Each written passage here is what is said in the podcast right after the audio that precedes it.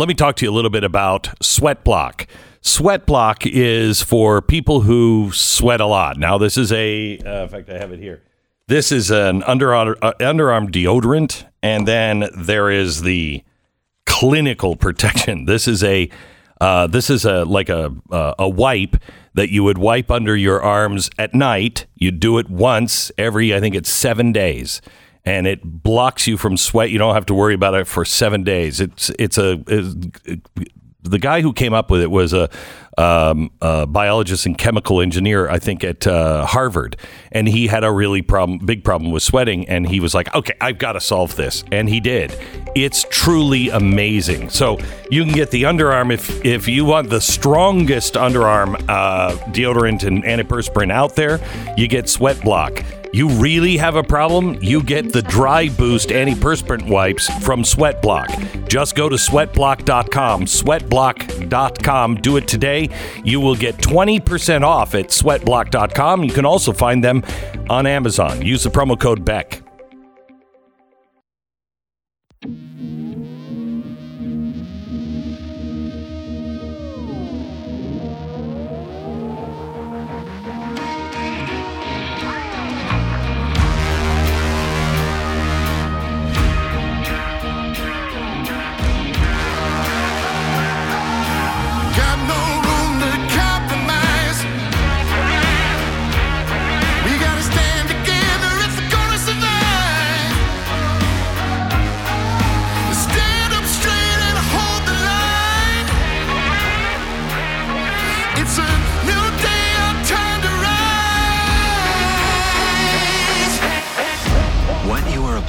Hear is the fusion of entertainment and enlightenment.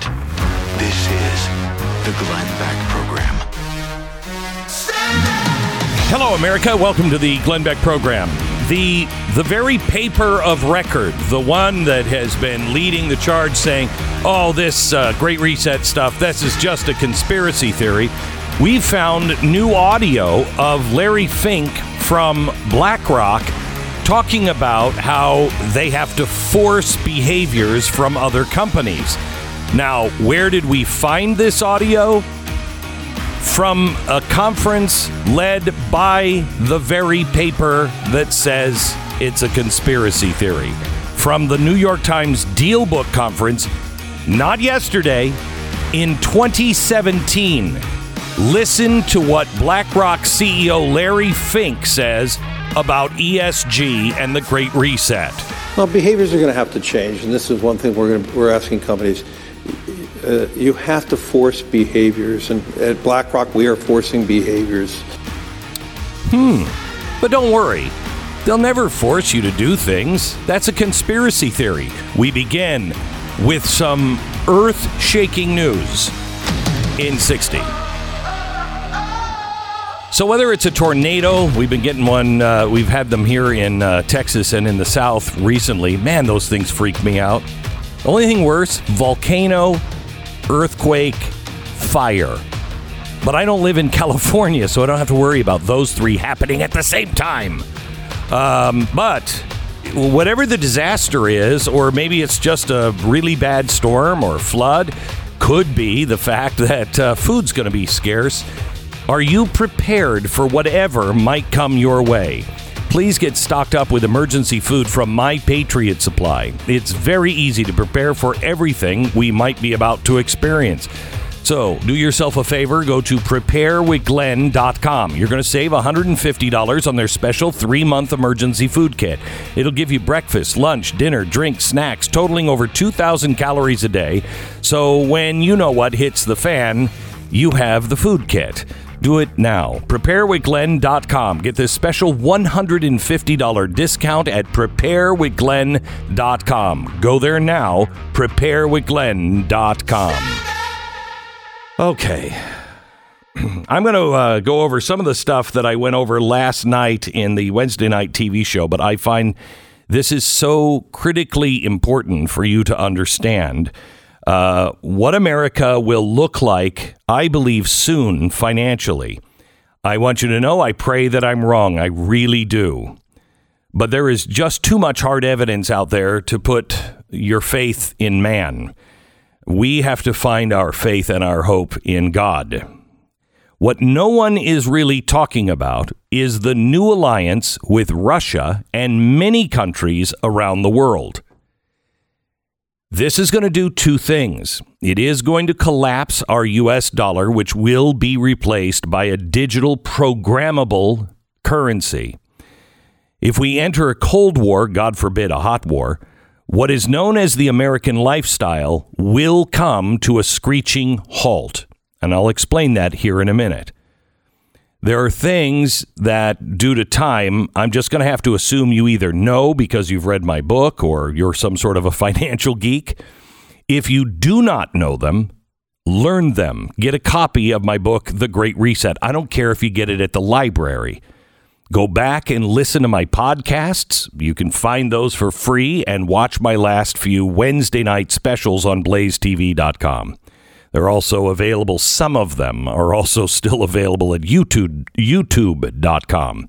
Just search for Glenn Beck and Blaze TV. A Couple of things you need to know. I'm going to assume you do. Modern monetary theory, that is, printing money at, uh, as much as you want and to control sp- spending, meaning controlling how people spend that money to curb high inflation. That's how we're operating now, modern monetary theory. ESG. It's the public private partnerships that will punish those who will not play the game on global warming, social justice, or being told who and how to hire in your own business. Things are moving so quickly now. I want you to listen carefully to me. There is coming a time where I, I don't believe I'll be able to say the things in which I believe. I will never say the things that I do not believe, but you will need to know these things. You're going to need to do your own research, remain calm and peaceful. Most importantly, listen to Him in whatever way He speaks to you. God is speaking to people right now. And you know what I mean. He is speaking to you if you are listening through coincidence. My wife hears his voice through scriptures. She, you know, is reading and she's like, there's the answer for me. Through dreams, through promptings, but he is telling you what you are supposed to do. If it's violence, you know that's not from God.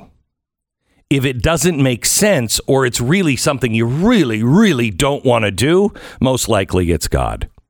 But do whatever you are hearing, do it with exactness and do nothing more. Just wait. Here's what's coming the global financial system is about to fundamentally transform. And no matter how it all shakes out, the dollar will be gone, and whatever replaces the dollar, our lives will not be the sh- same. Your purchasing power will be weaker than it is today. And I believe we have a matter of months, not years, before this takes place. I don't know. I'm always wrong on timing. But I believe this could happen by the end of the year, depending on how things go in Russia and Ukraine. So, what's happening? Well, let me just give you a quick history. We've already gone through uh, two radical changes just in the last hundred years. Bretton Woods 1 happened in 1944, and that's where the global community pegged all international currency to the U.S. dollar. Uh, it became the gold standard because we had all the gold. Everybody, you know, gave us gold for World War One. We had it. We kept their gold for safekeeping, and the dollar was pegged to the price of gold. That was Bretton Woods One. Bretton Woods 2 happened in 1971, and again, when the uh, global financial, uh, uh, and again, the f- global financial system changed when Nixon took us off the gold standard. Now, the dollar was still the world reserve currency, but it wasn't backed by anything at all no gold or any other commodity. It just carried some mysterious value. Well, the world began to question the dollar. And so what we did is we quasi pegged it to the price of oil. When inflation became bad, and this is really important, when inflation became bad, meaning we printed too many dollars because we wanted to spend more, we corrected it from the 1970s into the 1980s In the 1980s, under Reagan, Volcker raised the interest rate to almost 20%, which hurt us here in America for a time. But it gave the world confidence that the dollar was solid and we would never let it spiral out of control. But in 2008, we did the opposite. And by 2010, between 2010 and 2014, they knew we were bailing everybody out. We were uh, uh, printing money to make everybody happy at home, uh, to make the stock market go up. And everyone, everyone knew this was wrong and wouldn't work. I should say, everybody in the elite sector. They knew it wouldn't work. And so the world began to look for a new financial system. That system has been found, it has been developed, and the time to turn the key to start the engine is now or very soon. We are now in, and if you look this up, if you think I'm a conspiracy theory or whatever, look it all up. Go to the IMF, uh, go to uh, the Federal Reserve. Just do a Google search for Bretton Woods 3 and only look at the original sources, the Treasury, et cetera, et cetera. No one is talking about this, but a few years ago, I did a chalkboard um, where I said the last thing that will happen is a trust implosion where the world will no longer believe in anything anymore. They won't know what to trust. And when that breaks down on all levels, it would be the end of capitalism as we know it, and it would usher in something that Joe Biden just announced. You know, we are at an inflection point, I believe, in the world economy. Not just the world economy, in the world. It occurs every three or four generations. And now is a time when things are shifting.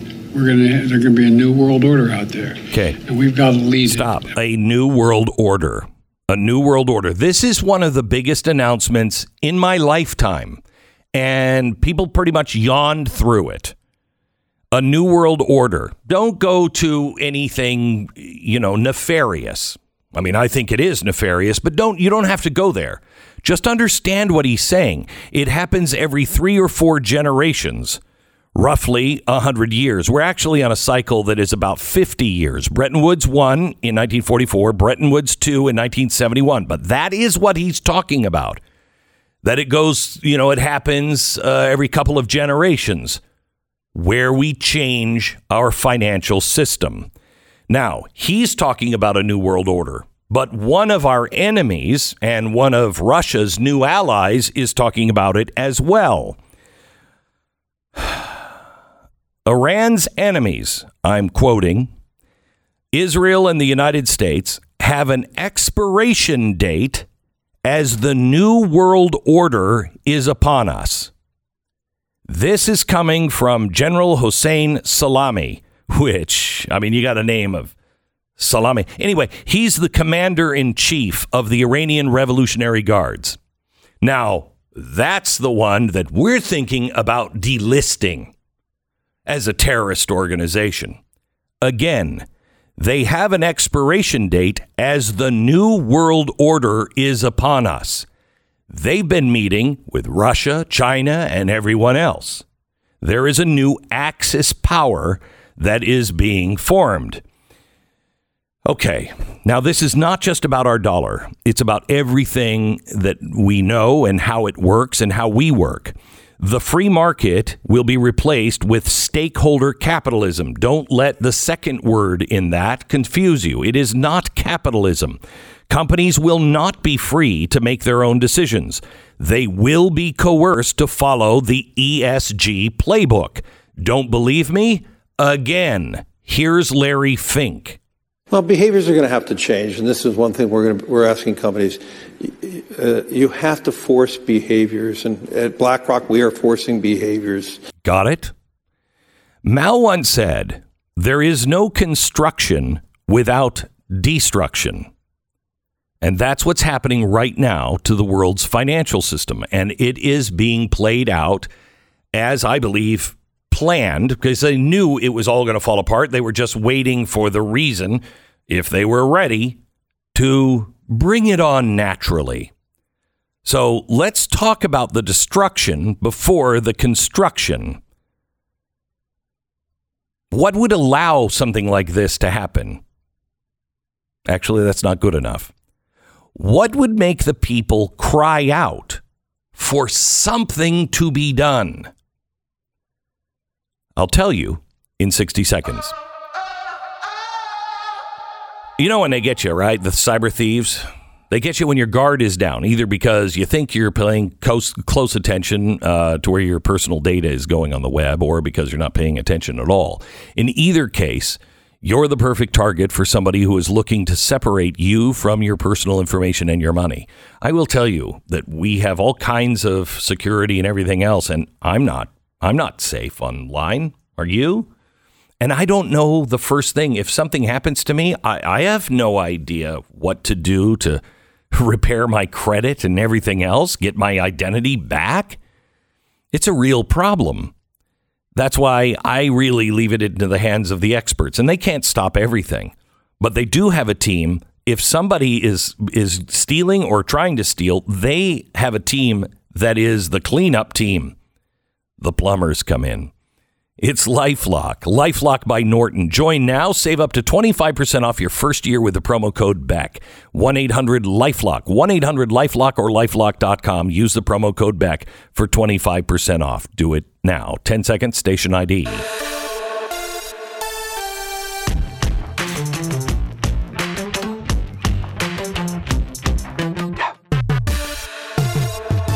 So you remember a few years ago, I was saying, "Hey, you should get your gold out of the Fed." Remember that? Hey, countries, why are they delaying? Why won't they give countries their gold back? Um, because rehypothecation. I'm not going to get into it, but look the word up. Uh, they didn't want to do it, and now what have they done? Now the central banks have said Russia's dollar and any gold that they might be storing with our central bank not good. You're not going to get it. And your dollar is not yours. It's not worth anything. It's in our bank. Well, that's a real problem. They have the the uh, the central bank, all of the G7 countries, shut off the Russian central bank's access to nearly all of its foreign currency reserves, six hundred and thirty billion dollars. That means all that money is just gone. So if the financial system uh, in the West can just decide that your money can suddenly go poof, what the heck is money? Because it's not gold. Is this all a con? Do I have to play by the rules of the United States? And if I don't want to play that game, I'm Mexico. I'm whomever. I'm tired of telling having Uncle Sam tell me what to do. I don't think I want to hold their currency anymore. Why would the global financial elite reveal this? Well, it's almost like they want this to come crashing down. They want destruction in order to commence with reconstruction. U.S. petrodollars have been the world's currency now, um, our reserve currency all over the world. They are the basis for global energy sales for decades. But now, because of Ukraine and because of our blockade, that's all changing. The Saudis are right now considering accepting the Chinese dollar instead of U.S. dollars for all Chinese oil sales. Saudi Arabia been a longtime U.S. Al- ally, with the exception of two times the Obama administration and Biden's. Okay, so the relationship between us and the Gulf kingdoms has gotten so bad the Saudis won't even accept our president's phone call. They won't even talk to him. Now, consider a year ago, President Trump was leading a massive peace deal in the Middle East. Relations with Israel and the Arabs never higher. And all the while, the left was saying it could never be done. Look how far we have fallen. And why are we doing why are we doing this? Oil producers and those that refuse to turn their backs on fossil fuels are the new enemy. They have to be marginalized, and the Chinese are stepping in because nature hates a vacuum. Sanctions on Russia are forcing new alliances and an alternate financial system. Yesterday, the Russians told Europe, mm, you got to buy our oil in rubles. That's never happened before. Who do you think's going to win that one? Russia also is working with India. India and Russia are now making moves to operate outside of the Western SWIFT financial network. India has always played geopolitical games on both sides of the fence, but they now have roughly the same population as China 1.4 billion people. They can't do anything radical like the Great Reset Green Agenda. They can't provide energy for over a billion people with solar panels and wind farms. They're not going to do it. And that's what this really comes down to money and energy. Before the experts point out that China and India are adversaries, I just want to show you a couple of headlines. Uh, this one's from the Tribune India. Time for India, China to mend their ties. Another one from an Indian newspaper China has a huge strategic opening with, with India. Now, Russian's foreign minister, and I want you to hear this carefully. Russian's foreign minister straight up announced this part of the axis a couple of days ago. Listen to what he said. There are uh, players who would never accept the global village under the American sheriff.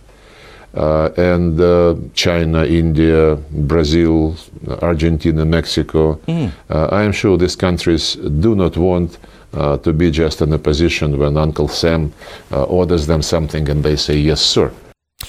Russia, China, Saudi Arabia, India. But did you hear the other countries he was talking about? Brazil, Argentina, and Mexico, right in our backyard. Will they join the new Axis?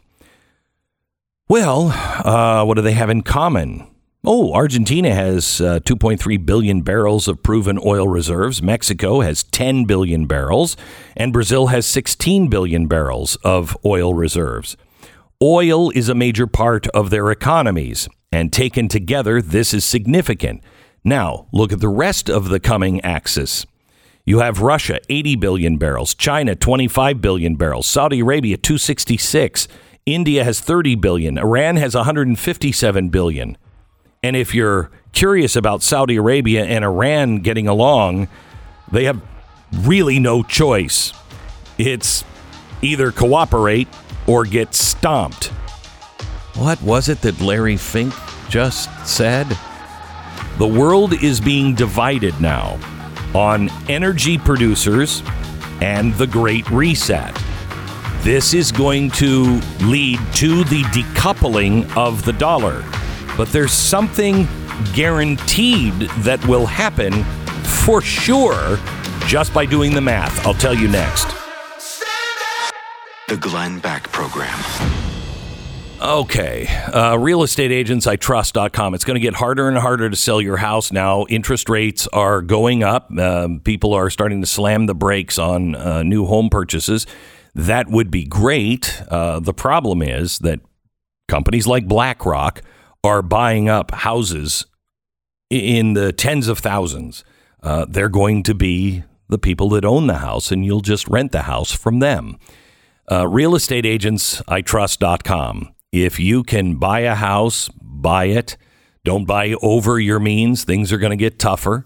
Uh, but make sure you get a, a great real estate agent that can actually take uh, your home that you have, sell it at the highest price, and then help you get that other house that you're moving into, whether it's across the street or across the country. Make sure they secure it at the lowest possible price. Get the best real estate agent you can find. Try ours, realestateagentsitrust.com. Realestateagentsitrust.com. It's a free service to you.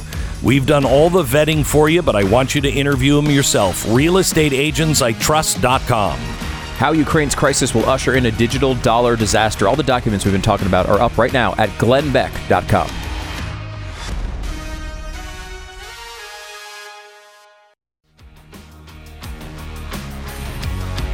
Welcome to the Glenn Beck program. So, I want you to go and, and listen to last night's television show or watch it on blazetv.com. Uh, at least this morning, it is still up at uh, YouTube. Uh, just go to the Blaze TV channel and look for my Wednesday night special. Uh, and it talks about the digital dollar. It takes what I've just set up and now gives it. Um, gives it all of its teeth and shows you how this is being developed and how it has been developed for a long time. 2014, Russia, China, they already started making their alliance on a digital uh, currency and a, a new world order on their side. Um, but I, you know, I, I, I just, please just consider that the Axis power is Russia, China, Saudi Arabia, India, the stands, um, possibly Argentina, Mexico, and Brazil. That alone will end the American lifestyle as we know it. So the goal, really on both sides, is to decouple from the U.S. dominated global financial system, break the back of the United States, cripple the globalist supply chain, and just hear this, please, because this will happen. We go to war. This will happen. If we can't get products from China, India, Singapore, Vietnam, or chips from China, or the high tech chips from Taiwan, because if we're at war and Israel looks like it's preparing war because Iran is preparing war on Israel, if we can't, if we're bogged down in a war, that's your Axis power. China is going to take Taiwan. If those things happen, how much are our TV? Where are we even going to get our TVs? Where are we going to get them? How are we going to get them across? What will they cost? How much will our clothing cost or anything we currently buy at Walmart? Take a look at all the products that you buy. Where are they made? Are they made here in America? Are they made in Mexico? Mexico, uh, Russia is courting them to go with their Axis power. How long will it take for us to begin to make those things again? How long will it take us to be able to make medicine again? What cost will it be to not only build the factories, but retrain the workers in things that are in many ways a lost art in America. No one even makes fabric here in America, let alone clothing. And if Mexico joins the Axis power, what is the cost of our lifestyle? I know for the last few years I've been saying, I live in America. What do you mean it's going to take me eight months to get this? What are you talking about? It's because of the global supply chain. It's going to get worse without war because of what's happening in China right now. But because of war and because of the price of oil, it's going to get worse, not better. Here's the thing. This this is all going to change our lifestyle dramatically and make it out of reach for most people. But the good news is there's a plan that promises by 2030 you won't own, own anything, but you'll be happy. And it all begins with a crisis created by the same people who are offering a solution.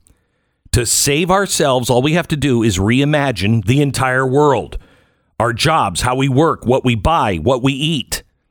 We'll be forced for our own good to do these things, for the good of our planet, the good of our country, the good of our family.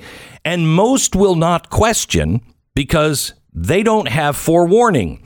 Or they'll listen to places like the New York Times that tell you there is no coercion involved in ESG, except the New York Times is lying to you because the New York Times held a conference with Larry Fink in 2017 and this is what he was talking about with ESG. Well, behaviors are going to have to change, and this is one thing we're going to, we're asking companies. Uh, you have to force behaviors, and at BlackRock we are forcing behaviors. That is shocking. That that is that old. 2017, that's been out, and we've heard all this conspiracy nonsense and everything else. There is the biggest hedge fund, the biggest investor in the world. We're forcing people to do it. Most people don't have forewarning. Some people will just deny it no matter what. It doesn't matter. You have forewarning. Now you need to do your own research from the original sources. Do not take it even from people like me. Don't take it from me. Just because I said it doesn't make it true. You have to own this information. You have to do the work. Use the sources the IMF, the US Treasury.gov, uh, WhiteHouse.gov, the World Economic Forum, WEF.org, the Central Bank of England. Read the book. He's got several now from Charles, uh, from uh, not Charles, Klaus Schwab. Read the Great Reset. By the way, you can get it now in hardbound just for the footnotes and to make sure that you don't lose this copy. Get it hardbound. If you want to listen to it or read it on Kindle, that's fine. But I highly recommend you get a hard copy and use the footnotes. Just because I said it doesn't make it true. You have to know that you can't live on somebody else's testimony. The next step is digital programmable currency. I don't care what anyone says, it's inevitable and it is coming. And you'll understand all of that if you watch last night's uh, show, uh, the Wednesday night special on Blaze TV. Um, so can I talk about something a little little different here? Yeah, sure. Um, we uh, the Great Reset came out on uh, January 11th, Mm-hmm. And you know you may have remembered we had some issues with Yeah, selling out all the books immediately. yeah. So the books came back in stock this week, and uh, now BookScan, which is the the the organization that actually counts the books, unlike the New York Times, which just makes up their own algorithm. Yeah, right. Uh, they uh, have their new list out. Uh, number one book in the country, The Great Reset, in week Wow. 10 of release. Week Wow. 10, more than double any other book on the list. It's crazy. It is crazy, and I am, I am truly grateful. My biggest and Justin, who is the co-author of the book, we talked about this the entire time we were researching this book. At first, we started researching the Great Reset because neither of us believed it. We didn't believe it. Thought it was. We thought it was a conspiracy theory because it was too crazy. And then we started researching it and we started looking at their own words and we're like, oh my gosh, everybody's involved in this. Um, and then our biggest fear was that nobody would care, that we would put all this work into it and then no one would read it, nobody would care about it. Uh, and the opposite is happening. Yes. Uh, by the way, you're number 15 on the New York Times bestseller list. Am I really? number, literally number one, double every other book on the list when it comes to actual sales. On the New York Times list, you're number 15. The number one book, Unbelievable. you sold almost 10 times as many copies as what the New York Times has as number one.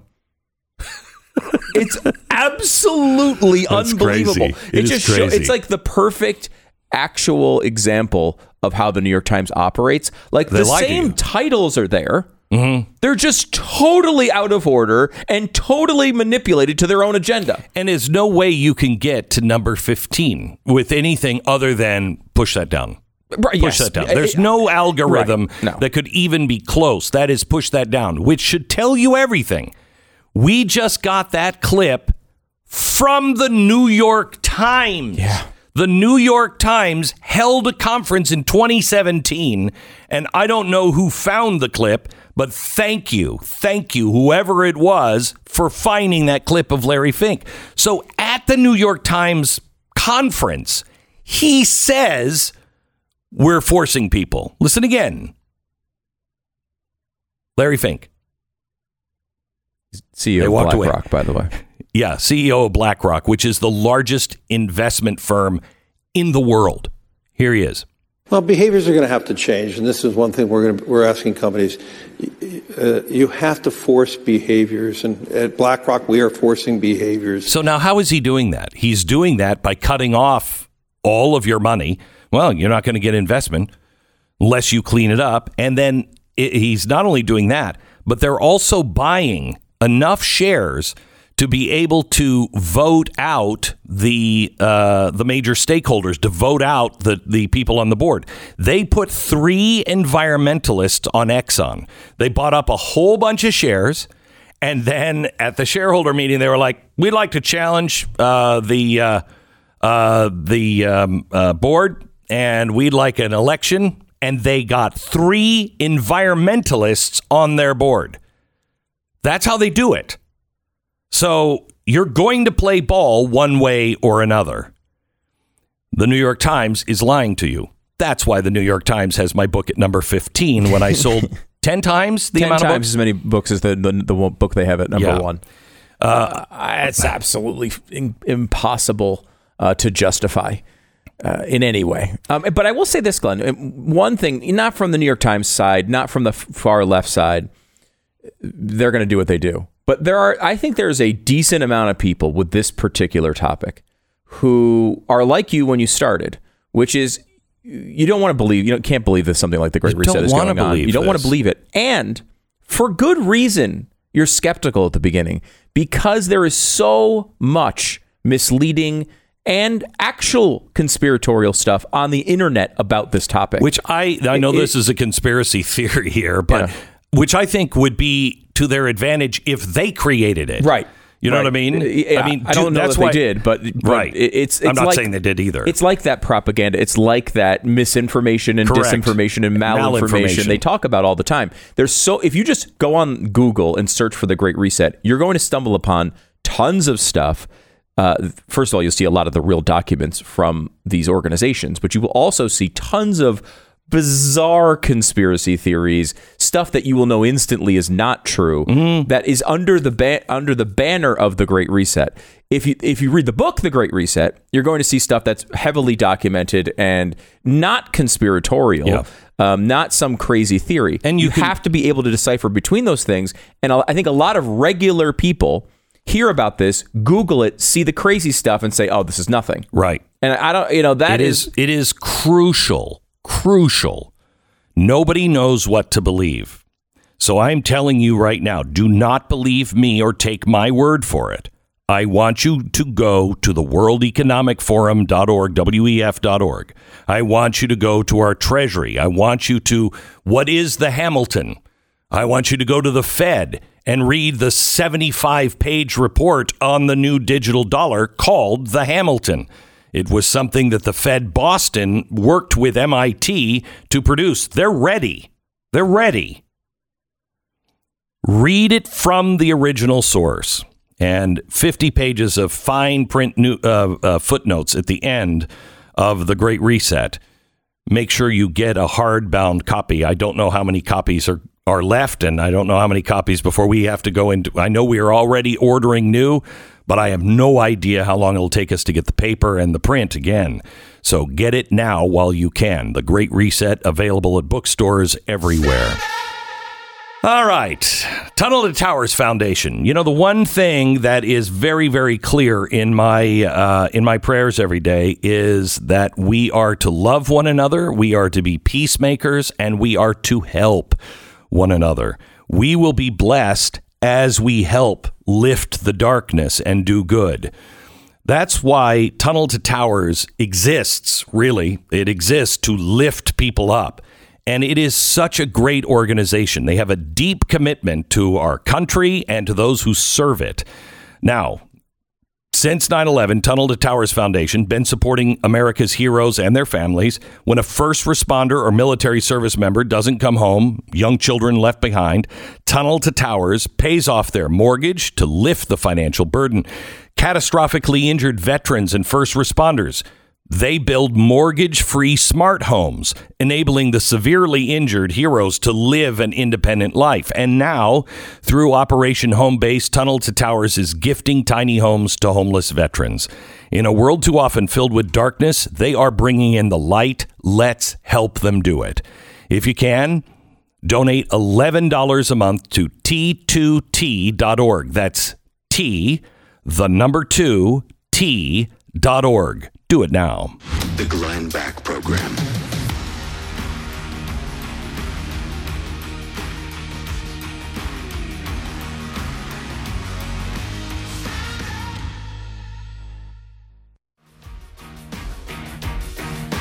This is the Glenn Beck program. So, yesterday, uh, I, you know, I have not been paying attention. No, I can't say that. I have not been watching the Supreme Court uh, nomination, you know, trial because I know how it's going to end. You know, I watched the O.J. Simpson trial because you didn't know what was going to happen. This one, we know what's going to happen. She's going to be voted in and she'll be serving on the Supreme Court. And the woman cannot, cannot define a woman. When Ted Cruz asked her yesterday, Could I go into your courtroom and claim to be an Asian male? She said, Well, I'd have to listen to the argument. Excuse me? No, how, what argument would make Ted Cruz an Asian man or, or an Asian woman? She said she'd have to listen to the argument in court. Uh, I think personally that disqualifies you, and not for any kind of uh, for for any reason that is, you know, politically correct or incorrect.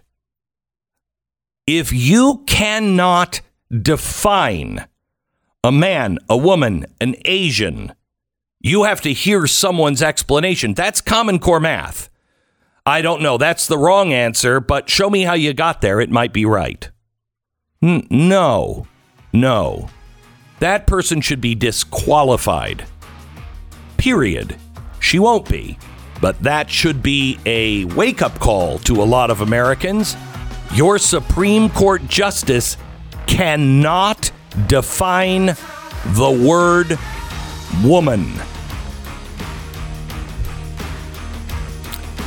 So tell me what's too crazy to happen again. What that that would never happen in America. Tell me tell me what's left on that list, will you please?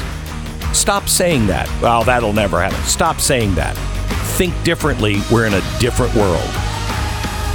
This is the Glenn Beck Program. All right, let me tell you about uh, Z Stack. Your health is all about you. It it it depends on you. As things get harder to get, as things become more confusing, we all have to be healthy. We have to have a strong immune system. That's where Z Stack comes in. Z Stack is specially formulated natural immune boosting supplement. It's got everything that you would need in there. And it was formulated by the world renowned Dr. Vladimir Zelenko. It's been scientifically formulated, it's kosher, it's GMP certified, and it's produced here in the United States. Take control of your own health and the health of your family. A way to deal with potential sickness is to knock it out while it's still in the potential part.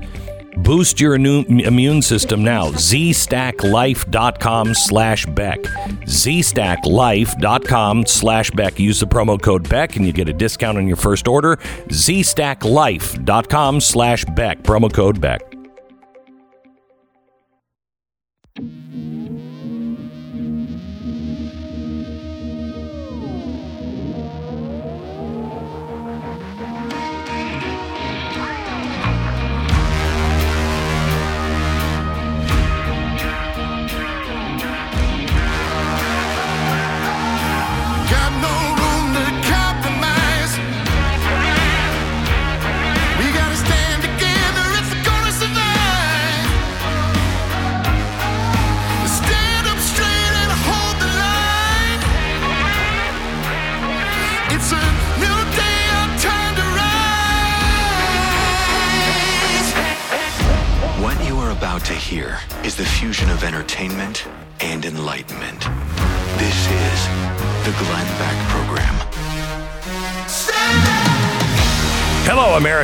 Welcome to the Glenn Beck program. So, the biggest story of the week, uh, I think, really for the last month, has been gas prices, the price of food, inflation, and how they're going to fix it. Well, they're not going to fix it. They're going to make it worse. In California, uh, uh, Gavin Newsom said, "We're going to send people. Uh, we're going to send them rebates." Uh, okay, well, all right, hang on just a second. A rebate, a Putin rebate? Is that what you're doing? But not just California. Unfortunately, the federal government says they're gonna they're thinking about it. It's going through Congress right now. They're thinking about doing a rebate, a gas rebate. Now that might sound good to you, but those are going to come from printed dollars. That'll only make inflation worse. Why are we listening to these people? Why are we looking for solutions from the people who created the problem? And how can we trust anything on war or energy with a president that is compromised? A president that has taken money his family through his son from Ukraine, Russia, and China. This is truly the biggest story of I think my lifetime in in the history of America. A compromised president and no one wants to talk about it. Peter Schweizer, he joins us in 60 seconds. So, if you're going to put in the effort to take good care of your skin and look younger, shouldn't you be using the best products? And, you know, when those products go on sale, we were just talking about the economy and ways to save money. If the products are going to go on sale, shouldn't you be at the front of the line? I mean, obviously. So that's exactly what you're doing with Genucel's new Ultra Retinol Serum. The wonder of skincare technology hydrates your skin at a cellular level and builds on top of its deep moisture with incredible anti wrinkle effects. And I know what you're thinking. It sounds like really good quality skincare product, blah, blah, blah, blah, blah. Uh, but, you know, if you really, really want uh, the best, why not get it when there's absolutely no risk? Go to genucel.com slash back right now for 50% off the brand new Ultra Retinol Serum. You'll be amazed with the results or your money back. No risk here. You also get Genucel's immediate effects for results in 12 hours or less, free with your order. You can go to genucel.com slash back. It's genucel.com slash back. Makes a great gift. Free express shipping, free returns, great customer service. It's G-E-N-U-C-E-L dot com slash back, genucel.com slash back. We are possibly on the verge of World War III, nuclear war. We've got a president who is darn near mentally incapacitated. Uh, we have a vice president who is an absolute imbecile. Uh, and not only that, our president has been compromised. No one will talk about how stupid Kamala Harris is. Nobody will. Nobody will actually. Oh, she's great. She's great. Do you want her as president of the United States? Because she's literally a very weak heartbeat away from being the president of the United States. Be a, ugh, be a disaster. You want her making decisions if we go to war? so, okay, stop. So, uh, we have Kamala Harris. We have the president's health, his mental health, and his fact the fact that he has been compromised by the three people, the three countries we're now engaging in talks about war. Russia, China, and Ukraine. This is this rises to high crimes. For the first time, I've seen the Nixon, I've seen uh, the uh, Clinton, and also the uh, uh, the Trump. And Trump was, I thought, nothing. Clinton was about the definition of is. Are we going to be able? To, are we going to allow our president to lie? Because that was the high crime and misdemeanor of Nixon. He lied. He covered it up. We've blown past the lies, and this is the very first time I have actually seen a provable high crime, and no one will even discuss it in the mainstream media. Peter Schweizer is here. He is the author of Red Handed. He's the president of Government Accountability Institute. Um, he says that the White House is bracing for the indictment of Hunter Biden. But is that really, I mean, is that going to take us to the White House and Joe Biden's um, uh, corruption? Welcome, Peter. How are you? I'm great. Always good to be with you guys. Thanks for having me. Thank you. So uh, let's start with Hunter Biden. What have you heard? What is coming? Well, we had this New York Times piece uh, that ran last week, uh, which talked about the grand jury uh, that was convened in 2018. They're looking at several possible crimes, including tax evasion, money laundering, uh, failing to file as a foreign agent with the Department of Justice, and political corruption. And the Biden administration and the Biden campaign before that uh, had absolutely nothing to say on this issue. Now suddenly you have a story appear in the New York Times. The New York Times admits on page, sorry, on, on paragraph 17 that, okay, the laptop is real. But what I think is really important, Glenn, is in this article, uh, the Team Biden uh, basically acknowledges, not by name, but acknowledges that Hunter Biden may very well be indicted. Um, at least on the tax evasion charges. And they, they reveal that he's paid a million dollars in back taxes Uh, of course, he did that 18 months after the grand jury started looking into this. But to me, that is a massive admission that they are trying to get ahead of this story. They realize that it's a big problem. Um, and I think that uh, it's going to uh, create an enormous uh, problem within the Biden family because the question becomes does Hunter Biden take the fall for his dad?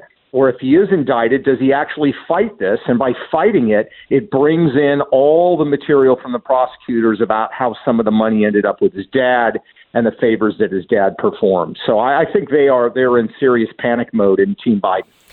All right. So um, I got to believe the president would just tell his son, don't worry about it. If you're convicted, I will just pardon you, which he can do, right? Yeah, that that's Okay. exactly right. And of Right. course, the other hurdle, Glenn, is that if the grand jury, which is American citizens, look at this and say he should be indicted, Merrick Garland and the Justice Department could theoretically say, no, we're going to take a pass on that. Correct. Um, that that would be, I think, create a huge crisis. It would be a huge stain on uh, Merrick Garland's uh, career. Uh, but maybe he's prepared to do it. So there's several hurdles here, but we are now finally getting to the point where we are seeing uh, uh, official action that's going to take place. And of course, next year, Republicans take the House and possibly the Senate. You're going to have committees with subpoena power, I think, looking into these issues as well. So it's starting to, the circle's starting to close. Right. And there is, uh, am I wrong saying this is the first high crime uh, that I have seen uh, that could be charged for impeachment? Uh, Not in my lifetime. I haven't seen a high crime. Uh, I've seen lying about things, covering things up, some things that you know I don't want. But this is this is taking money illegally from foreign countries and having it funneled to you by your family. All of that's illegal. Uh, well, correct. And add to that uh, the national security implication. Correct. We talked about what, when my book came out. The $31 million that we know they received from China came from four businessmen, all of whom are tied to the highest levels of Chinese intelligence, meaning they, at the same time they are helping the Bidens, they are business partners with like the vice minister of state security, which is their, their spy apparatus. So this has all the markings of a Chinese intelligence operation, and the Bidens happily went along with it. So, what does this mean as we are now looking at an Axis allied world? Um, China is clearly on Russia's side, um, and Biden is threatening China, uh, which I think is insanity, but he's threatening them. Uh, w- what does this mean? What does this old relationship do, or how, how does it affect us in any way?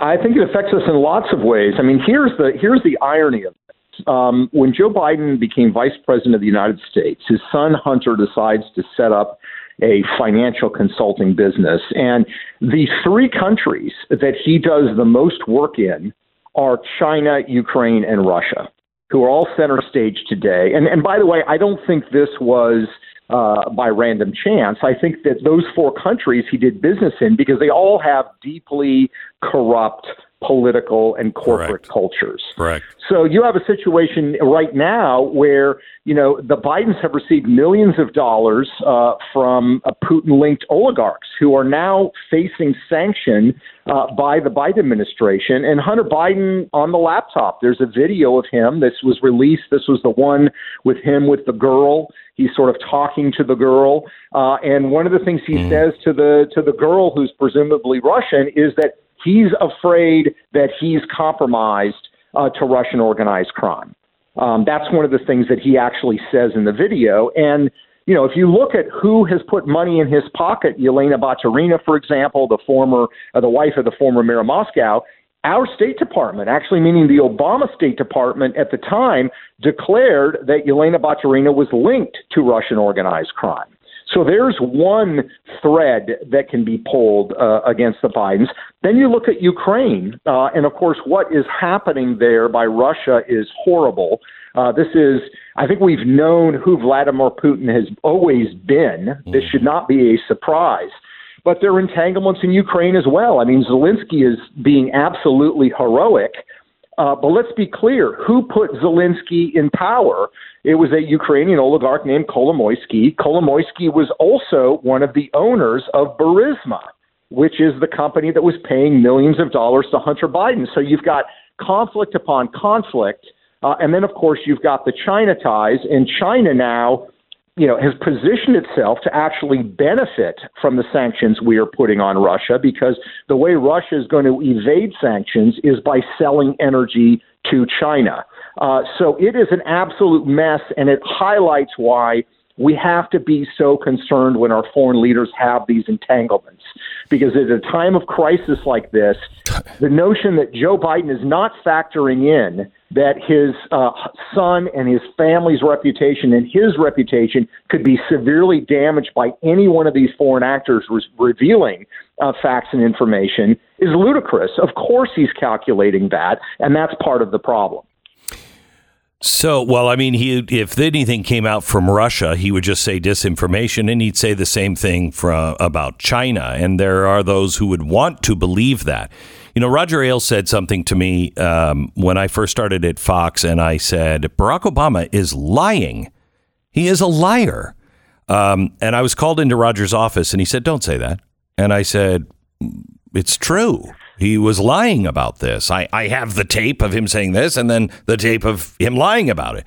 He said, Yeah, but nobody wants to think of their president as a liar.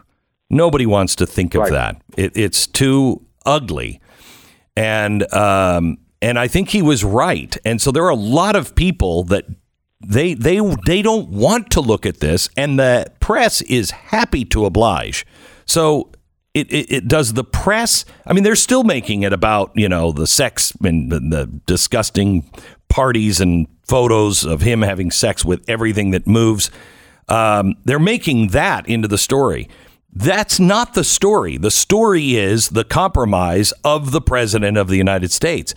Is anybody going to report on this, Peter? Are, I, I think that, I think they will, and I, I, I say that for a couple of reasons, Glenn. First of all, I think what you're starting to see is elements of the Democratic establishment are starting to turn on Joe Biden. Uh, they see that his approval ratings are way down. Uh, they see that he's not popular, and I think they recognize that he's not probably going to be in any condition to run for reelection. If he did run for reelection, he would soundly lose. Um, and of course, they have the Kamala Harris problem. But I do think that the Democratic establishment sees uh, Joe Biden as a net negative increasingly. So, out of political expediency, uh, they're going to try to maneuver in such a way that casts him aside. I think the second thing, though, that's going on is the media. Uh, the media is now one of the least trusted institutions in America. There was a recent uh, survey, I think it was Pew, but I'm not sure, that said the media's approval rating is actually lower than Congress. which, Wow. which I think that's really, in- really It's yeah, in the teens. That takes some doing. yeah. Exactly, it takes some doing.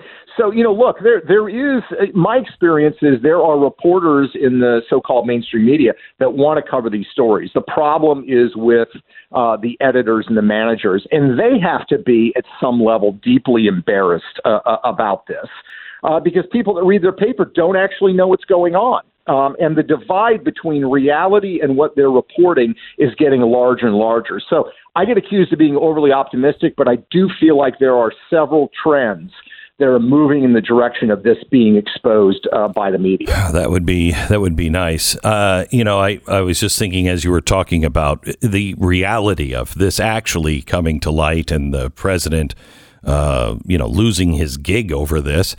If I were planning to destroy America, there couldn't be a better way to do it than to run a president through an impeachment trial while a country was at war. God forbid we go into war and we have to remove the president because you can't have a compromised president. I mean, you're going to go to Kamala Harris. What a nightmare. But can you imagine what our allies would think if, I mean, they think he's weak now. Can you imagine a impeachment trial going on at the same time? It's a disaster for the United States. Back with more Peter Schweizer in just a second. American Financing, NMLS 182334, www.nmlsconsumeraccess.org. You know, 40% of Americans with credit card debt don't even know their interest rate. It's kind of shocking, uh, but I guess that's just because, you know, uh, we don't pay attention to those things. But if you are in the 10, 20% uh, uh, range, the higher it goes, the less chance you have of actually paying that thing off. I've been saying for a while, cut up your credit cards. It's actually don't cut up your credit cards unless you have a problem with credit cards. Pay your credit cards off and then pay them off every month. Do not get behind because those bills are going to get harder and harder to pay as the interest rate goes up. Now, one thing you can do to get rid of that credit card debt and pay it off is by going to American Financing. American Financing, they can do a consolidation loan or a mortgage refi. But if they do a consolidation loan, you're now paying like 4% interest instead of 15% interest. And those credit cards are gone. That's a good thing. American Financing, 800 906 2440. Find out how you can save hundreds, if not $1,000 a month, uh, and skip two two mortgage payments and close in as little as 10 days. American Financing, 800 906 2440 or AmericanFinancing.net. 10 seconds, station ID.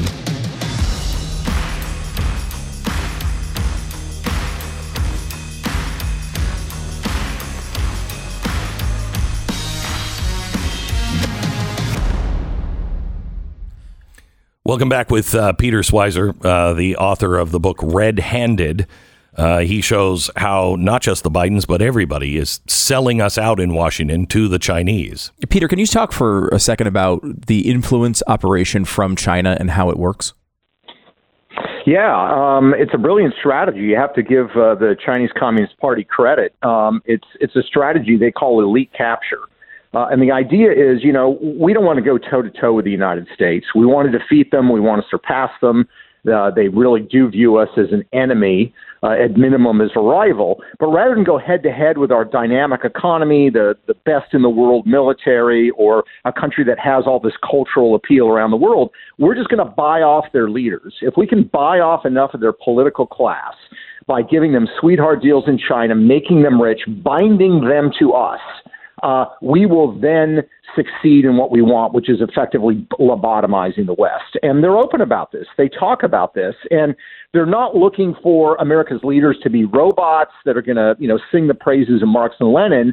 What they're looking for is a, a phrase translated to English that roughly means big help with a little bad mouth. So, in other words, if Joe Biden criticizes the United States for the Uyghur, uh, sorry, criticizes China for the treatment of the Uyghurs or their human rights situation, they don't have a problem with that. What they want is to make sure they have unfettered access to our technology and to our capital markets. Uh, that there are very few uh, uh, tariffs put on any of their imported goods. And if we do that as political leaders, uh, then they are going to be happy and we will be doing their bidding. And it's working very, very well. And it has been now for more than a decade. We're finding out now that uh, China is working on their own digital currency. They're in bed loosely at this point with Russia. Um, they look at Russia and uh, India and uh, Saudi Arabia as possible partners in this new world order. Um, who loses in this? Them or us? Or is it equal? Uh, we do. Yeah. We do. I think we lose enormously. Uh, and I don't mean we just as a government or as a national power, we as average citizens, because we Oh, get yeah. huge benefits, Glenn. You've talked about this on the show. We accrue huge benefits from uh, the U.S. dollar being basically the reserve currency No, of the world. over. Yep. Yeah, and China is changing that, and and I, I hate to say it, as much as I agree with uh, uh, the the sanctions policy, the sanctions are pushing the world towards the Chinese currency and away from the dollar. Okay, back with more uh, from Peter Schweizer. I want to talk to you about Russia and the Clintons and how the Clintons just mishandled and enriched themselves while in office with Russia. The Glenn Beck Program. We need a parallel economy uh, as much as possible. It- when this digital dollar comes, and it is coming soon, um, when it comes, we're going to need a parallel economy. We need to do things uh, with companies that see the world the way we do. Major companies in this country now bow down to leftist ideology. Uh, they are, you know, bought up by BlackRock, and they're going to play a completely different game. Patriot Mobile is the only Christian mobile service out there. They they operate on the same towers as the other companies.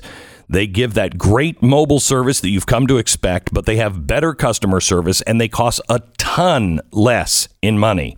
Best of all, unlike big mobile companies such as Verizon that donate to all sorts of leftist causes, Patriot Mobile donates a portion of what they make to conservative American Bill of Rights causes. PatriotMobile.com slash Beck. Get free activation. Use the offer code Beck. PatriotMobile.com slash Beck, or you can call them right now. Switch 972 Patriot. BlazeTV.com slash Glenn is the place to go to subscribe to Blaze TV. You can use the promo code Glenn to save 10 bucks.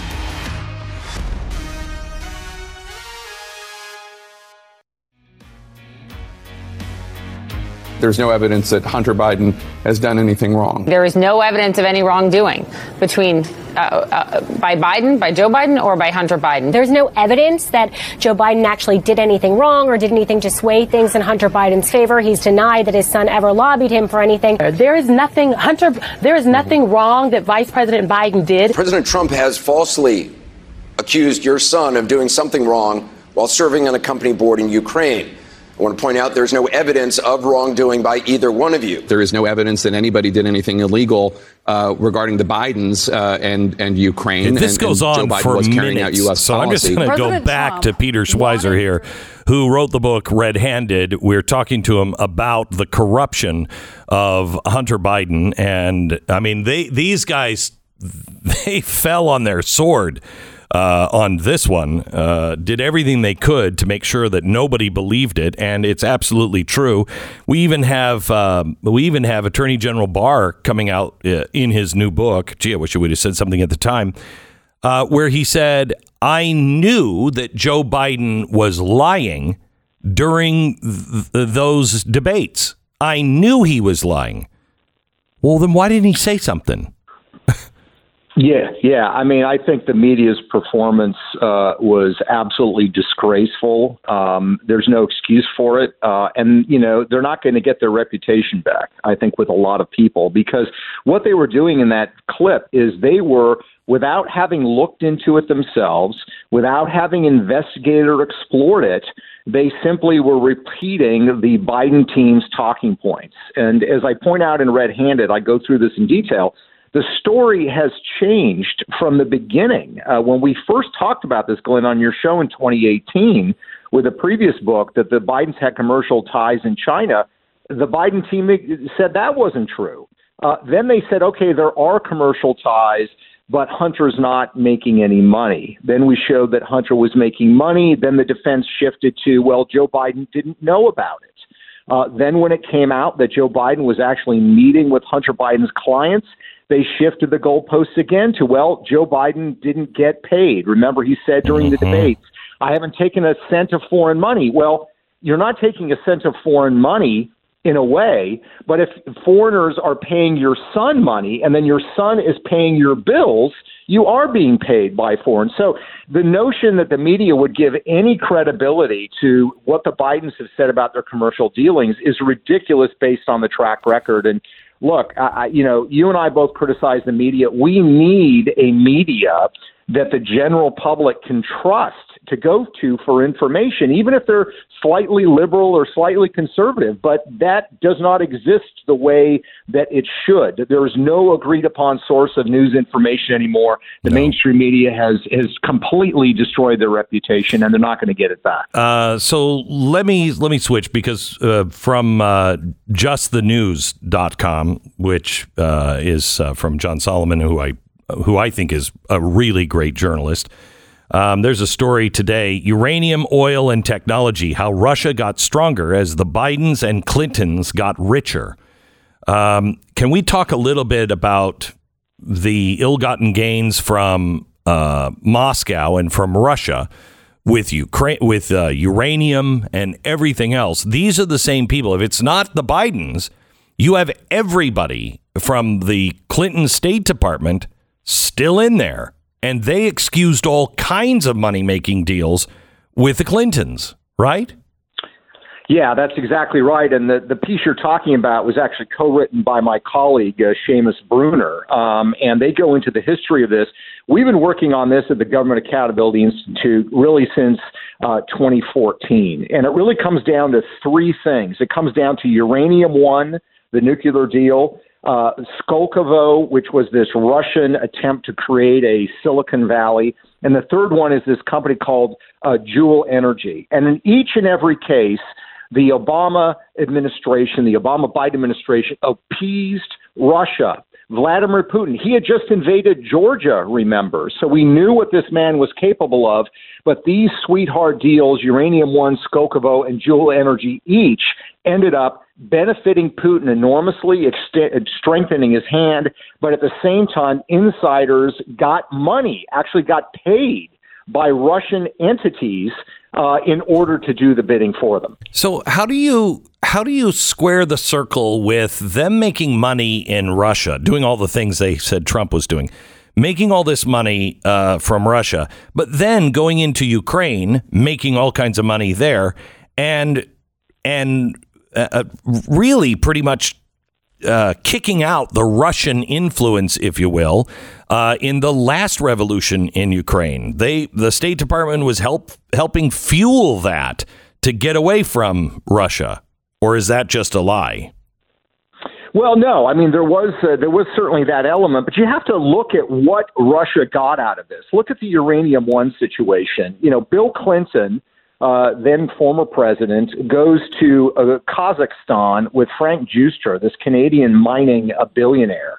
Uh, Kazakhstan has the most productive uranium mines in the world. And Clinton sits down with Giustra and with the head of Kazakhstan, Nazarbayev. Nobody disputes any of this. And Bill Clinton convinces Nazarbayev to sell these productive uranium mines to the Canadian Frank Giustra. And this is the beginning of Uranium One. And Uranium One, of course, also has uranium mines in the United States. So after that deal is secured, Bill Clinton gets uh, his foundation gets $33 million from Frank Giustra. And then the other shareholders in Uranium One would eventually transfer $145 million to the Clinton Foundation. So the Clinton Foundation gets paid. This Canadian Frank Giustra now has Uranium One. What does Frank Giustra do with Uranium One? He sells it to the Russians. He sells it to Rosatom, the Russian state-owned uh, uranium company, atomic power company. This is not something really Kazakhstan wanted. They've always been trying to keep Russian influence at bay. But now, with the help of Frank Giustra, Russia gets control of these uranium mines. Look at where we are today, Glenn. We are today in a situation where Russia has cornered the world uranium market. If you look at the sanctions that are being posed by the Biden administration, it does not include uranium from Russia because we are so dependent upon it. And one Jeez. of the reasons is that Bill Clinton and Frank Giustra sold those uranium assets, giving Vladimir Putin this leverage on the global stage.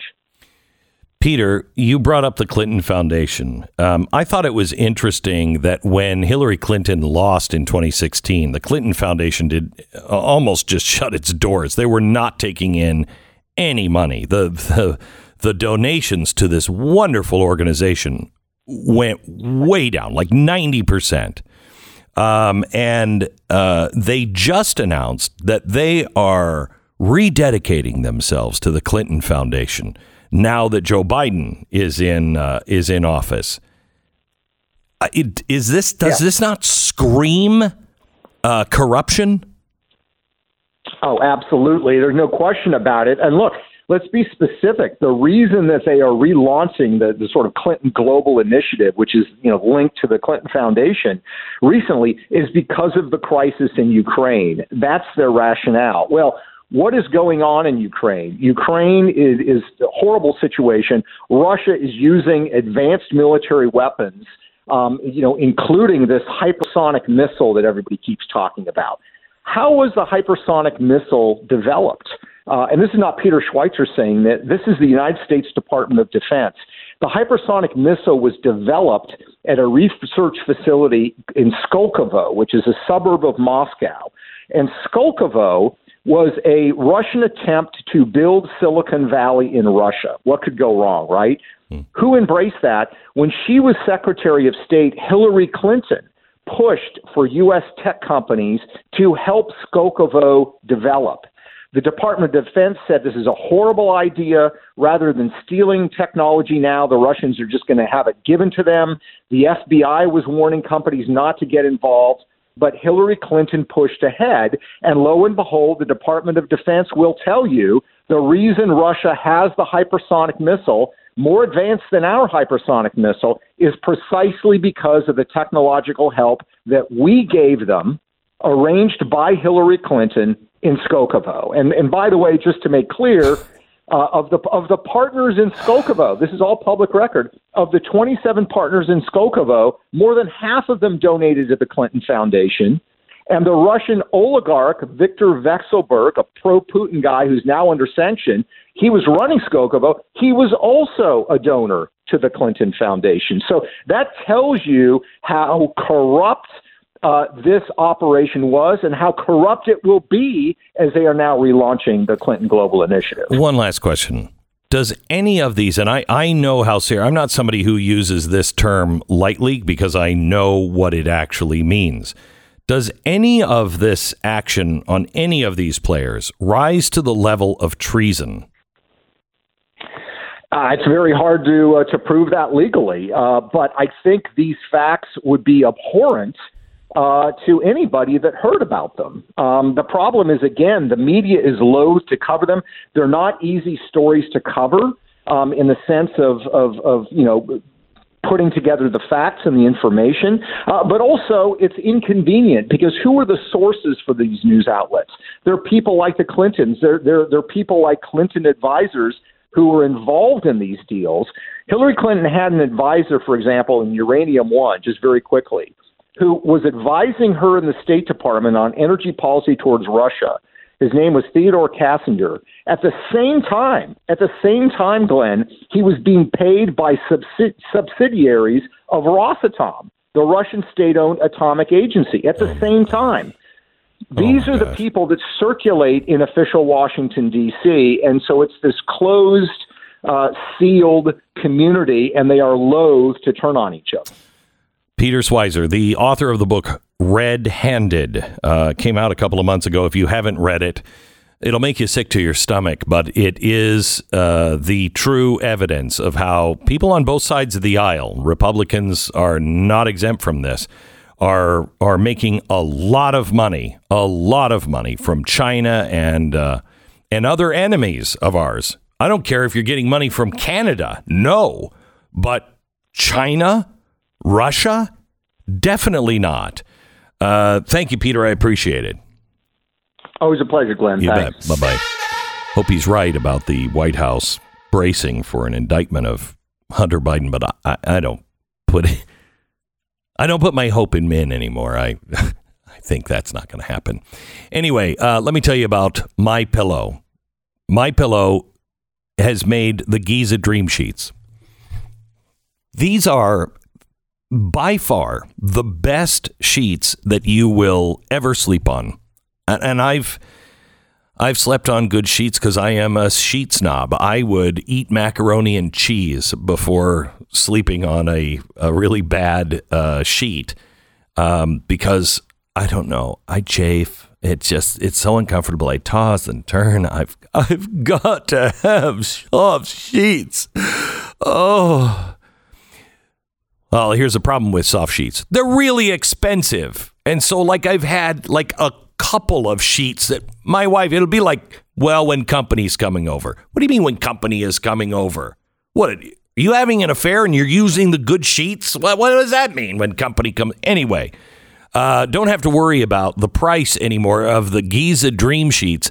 They are now on sale, 60% off, coming in as low as $39.99. That's a great price. The, I sleep on these every single night. I don't care how what the thread count is or who made them or anything else. I'm not switching. I can get these for $39.99 and they are just as good as any great sheet I've ever slept on. You get them at My Pillow, mypillow.com. Click on the radio listener specials and type in my name Beck. When you do that, you're going to get to all of the different specials at mypillow.com and you'll also get a copy of Mike Lindell's new book free. Enter the promo code Beck. Call 800-966-3117 or go to mypillow.com. This is the Glenn Beck Program.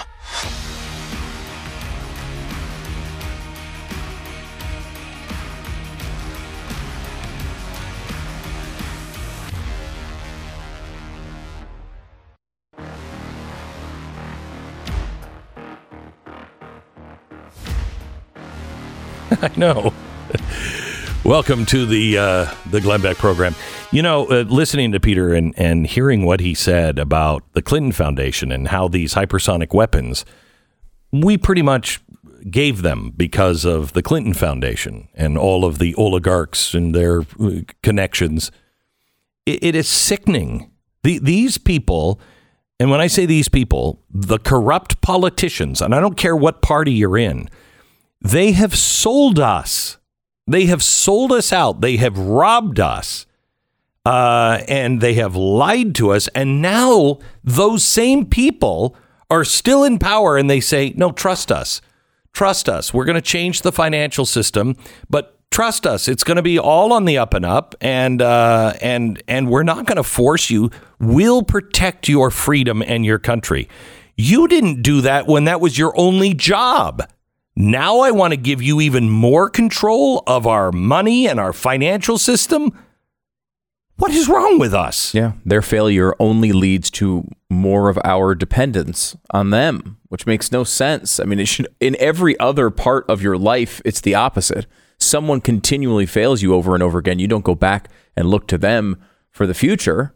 You avoid them in the future, unless you're codependent. Unless you're codependent, which uh, you know, look, a lot of this country is. Let's be honest I think about so. It. These things, we're you know, uh, there's this thing that DeSantis did in Florida, and it's very controversial on the left. He's putting putting mandatory, uh, you know, run your financial life In- courses in high schools. I think it's great. First of all, it's one of the only things they should be teaching in high schools. Like you, ha- they, I'm always amazed that that has not been part of the Mhm. agenda for a long time. It prepares you for life. Why would that be controversial to the left, other than the fact that the word DeSantis is in it? Right? What? What? Right. What is it? Well, if people know how to run their lives, they don't need the Democrats. If people understand how to save money and pay bills and not get in debt and invest and invest, what do they need the left for to bail them out throughout their entire life? What do they need the left and what's left of the Republican Party after the good guys are all gone? Right, right. You know, uh, everyone is trying to get a piece. Just get a piece of whatever it is they can get their hands on. Are there no patriots anymore? The answer is yes, there are some. We just have a, uh long slog ahead of us. So keep your health up, keep your wits about you, stay peaceful, stay connected to God. Back in a minute. Back program.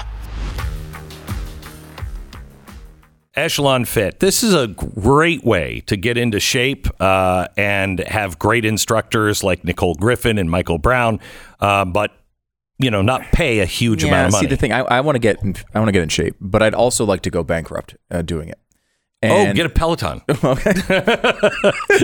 I, can I say that? Yeah, uh, get a Yeah. Peloton. Uh, really nosebleed expensive. Yeah, because and, Echelon uh, is is awesome, and it is also so much less So expensive. much less. The quality is just as high, if not better. Yeah. but it's way less. Expensive. It's expensive. affordable workout equipment and it has all the classes and everything else that you would want. Right now, for a limited time, you can get up to $840 off of the uh, manufacturer real- retail price. Get the exclusive discount. Just text BECK to 818181. Text the word BECK to 818181. Get up to $840 off. Terms available at echelonfit.com slash SMS.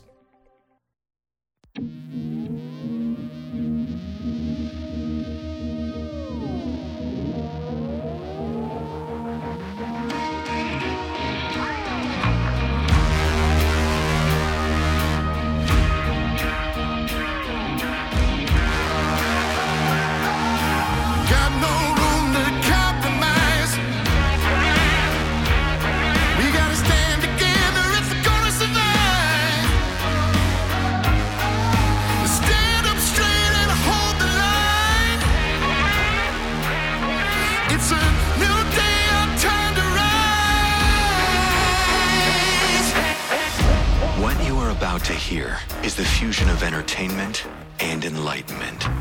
This is the Glenn Beck Program. Hello, America.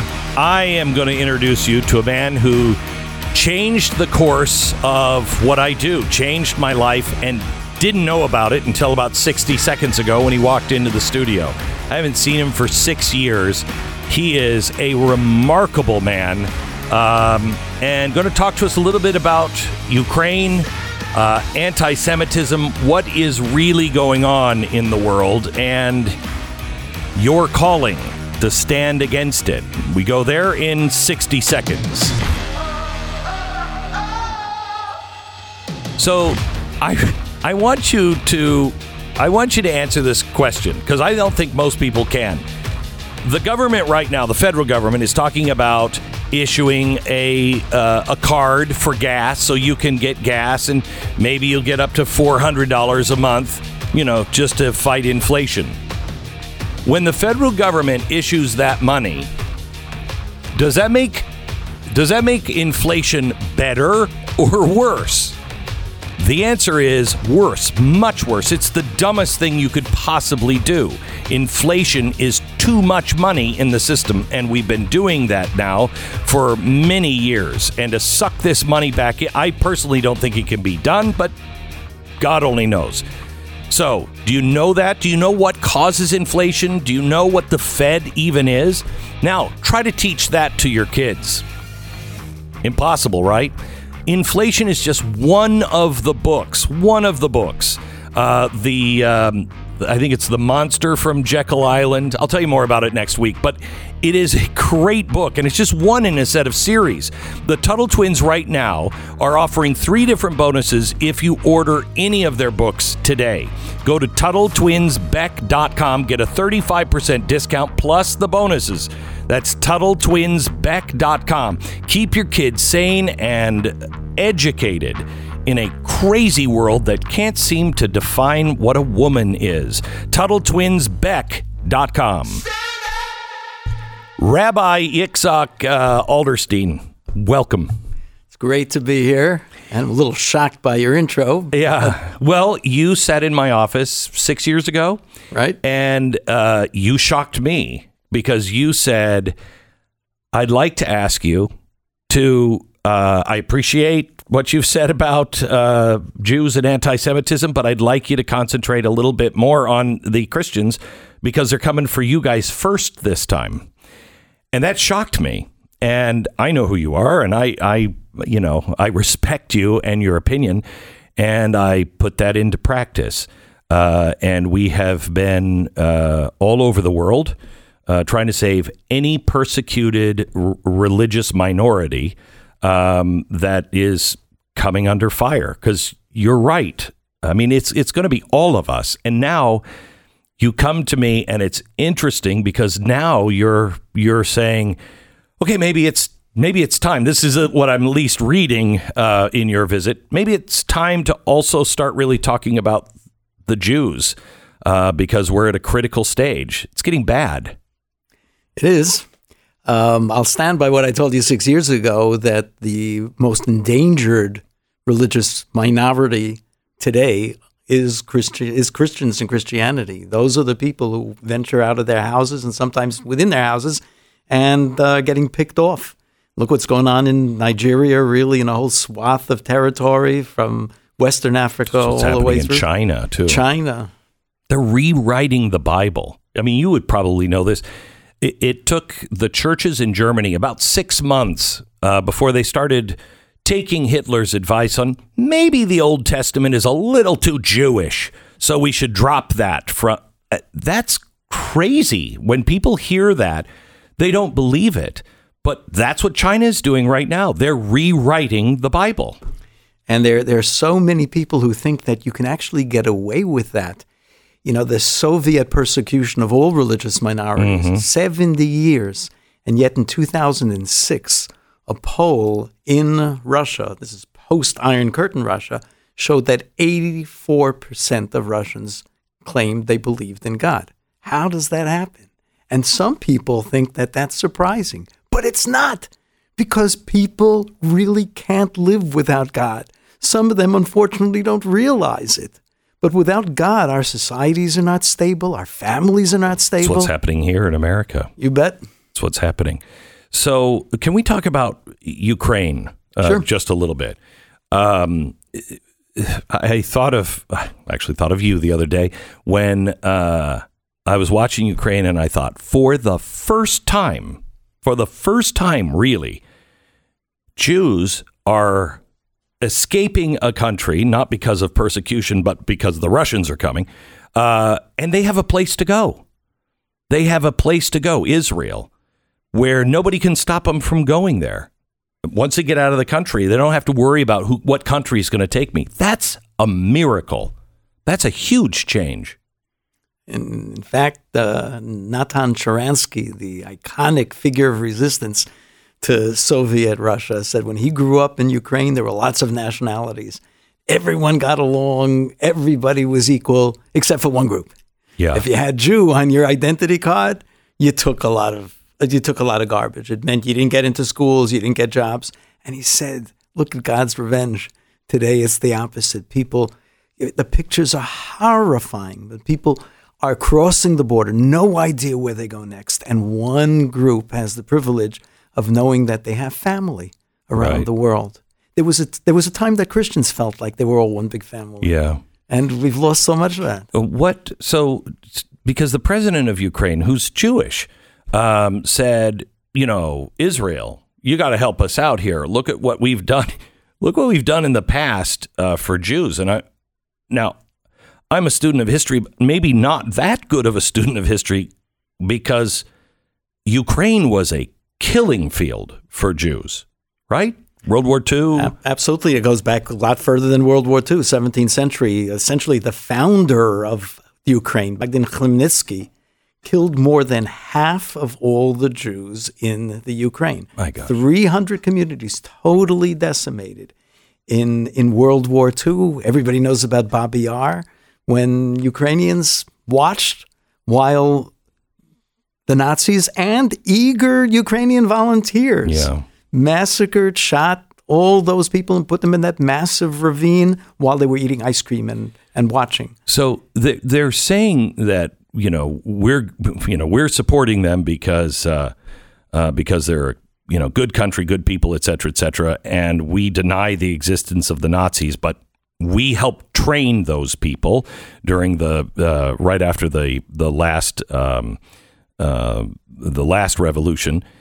This guy now, the president, is a Jew the Nazis do exist, but it's not like the Nazis. It's a small group, or are there? Is there a real problem of Nazis there? It's a it's it's a small group. The people in the Ukraine, Jews in the Ukraine, report that they have grown up without any feeling of anti-Semitism. They feel it may be there beneath the surface, but it's there in every country, including the United States.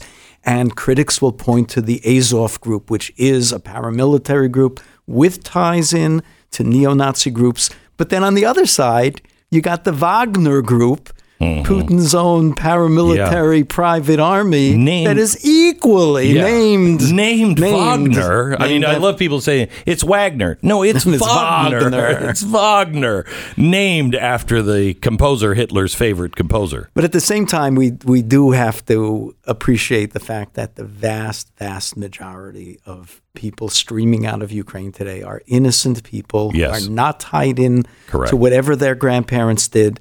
These are older people, younger people whose lives have been disrupted overnight. They certainly, certainly require and should be getting our sympathy. I am I'm concerned. Uh, well, before we leave Ukraine, there's another controversy, um, and that controversy is the Iron Dome. Israel will not give the Iron Dome to Ukraine. How how do you respond to that? You know, I live in Jerusalem, Hmm. in the valley just below my home. There's an Iron Dome installation. In last in the Gaza war last spring, we essentially ran out of Iron Dome missiles. We had to be resupplied. You know, a couple of our friends on the squad were against resupplying us. I, I people forget that Israel lives with existential angst every day. They're people out to destroy us. Not the not the least of which is in Iran, which is benefiting from this war because somehow our administration is so bent on signing a con- contra uh, a, a counterproductive uh, a treaty uh, that that is not going to do anything other than release billions of dollars to them. Israel needs Iron Dome. It would do relatively little in a country as vast and as Yeah. big as Ukraine. Iron Dome is meant for small areas where you know the direction of incoming missiles, Right. not the kind of really modern missiles that, that Russia is lobbying in, including hypersonic weapons, and where a vast border means that they can come from any direction at all. So uh, let, let's let's talk about the Iranian uh, deal. This is horrifying to me. Horrifying. Uh, I mean, we were making such progress in the Middle East uh, under Donald Trump, and that's all gone. Uh, and now we've hacked off Saudi Arabia by doing this deal. Um, they're not happy with us. In fact, they're not even returning our president's phone call. And I think that Israel is going to have to respond when this deal is done because we we are allowing the Russians to come in and build more plants for them. This is insanity. Add to that the fact that Americans and most of the all the free world sees what one madman can do, the kind of devastation that he can rain down upon people if there's nothing holding him back. Now add to that in Iran where you have in addition to that religious fervor. People mm-hmm. who are not afraid of absorbing nuclear bombs because it's part of the mission. The- It'll bring the, the 11th Imam. Yes. Those who So- those who are part of that 12er sect are terrifying. And the average person in Iran might not be. But America, think of it this way. Are you for the things that are going on in Washington? Are you like, yeah, that's what I voted for. They listen to me. Imagine in Iran, you you don't have any say on what they're doing. It could be a crazy sect at the top, which it is, that believe we're going to hasten the return of the promised one. And one high ranking official, I don't remember his name, a couple of years ago said Israel is a one bomb country. It means we can finish it off with just one well placed nuclear weapon. But uh, in Iran, we'll absorb a few. Well, here's what the uh, Iranian Revolutionary Guard Corps Commander in Chief, uh, General uh, Hossein Salami, said yesterday in Iran. Iran's enemies, such as Israel and the United States, have an expiration date as the New World Order is upon us. That's a little frightening. Just a little. Just a little. Um, all right, I want to take a quick break, and then I want to ask you because you did something. Um, is it the ladder or the rungs of anti-Semitism? And um, I have been concerned seeing this grow overseas, but it is growing in a great number of people who are our neighbors, but I don't think they even understand it as anti-Semitism. Uh, and I want to talk to you about those rungs and what they are. The, the four rungs of anti-Semitism. Do I have it right? You got it. Yeah, four four rungs of anti-Semitism. We'll go there here in just a second.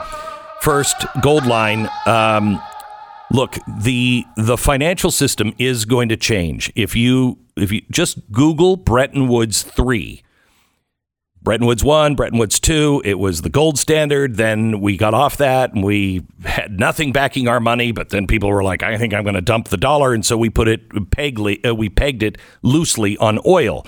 Well, now that's all over, and our dollar has just been trashed and we're splitting the world in half and we are accelerating all of these things when the when china introduces their own currency or they're allowed to buy things with their like oil with their own money russia just told um, europe yesterday you're going to have to buy all of our oil now in rubles which means they'll take those petrodollars and they'll cash them to buy rubles to buy oil.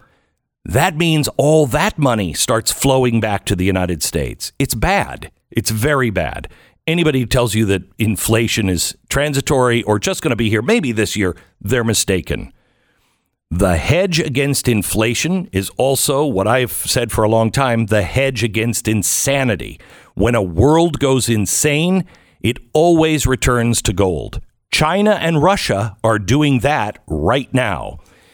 Right now, the, the Goldline is issuing a uh, new series of one ounce silver Benjamin Franklin coins. Uh, they're stand in love com- uh, commemorative uh, rounds. They're extremely a great way to uh, diversify and protect what you have. Silver is going to be is going to be used for exchange for a while, as is gold. But gold is going to be it's going to shoot through the roof, I believe.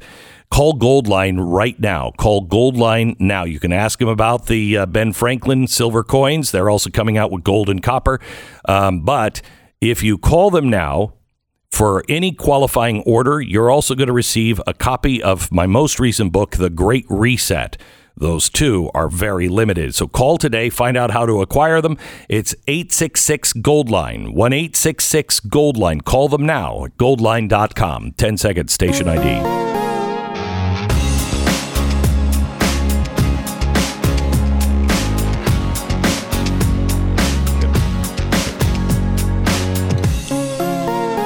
So, uh, sitting in my studio is the director of interfaith affairs at the Simon Wiesenthal Center. His name is uh, Rabbi Yitzchok Adlerstein, and uh, it's a pleasure to have you here. Thank you. Um, so let's let's talk about what's happening first in um, in Europe. How bad is it getting in Europe?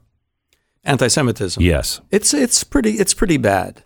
Um, Jews are not so comfortable walking around in the street with anything identifying them as Jews. It's not true of everyone, of course, but people are are increasingly conscious of it. Um, the attacks on religious institutions, uh, something we've never talked about in the United States. How many churches are burnt a year I know. in France? But it's worse with synagogues.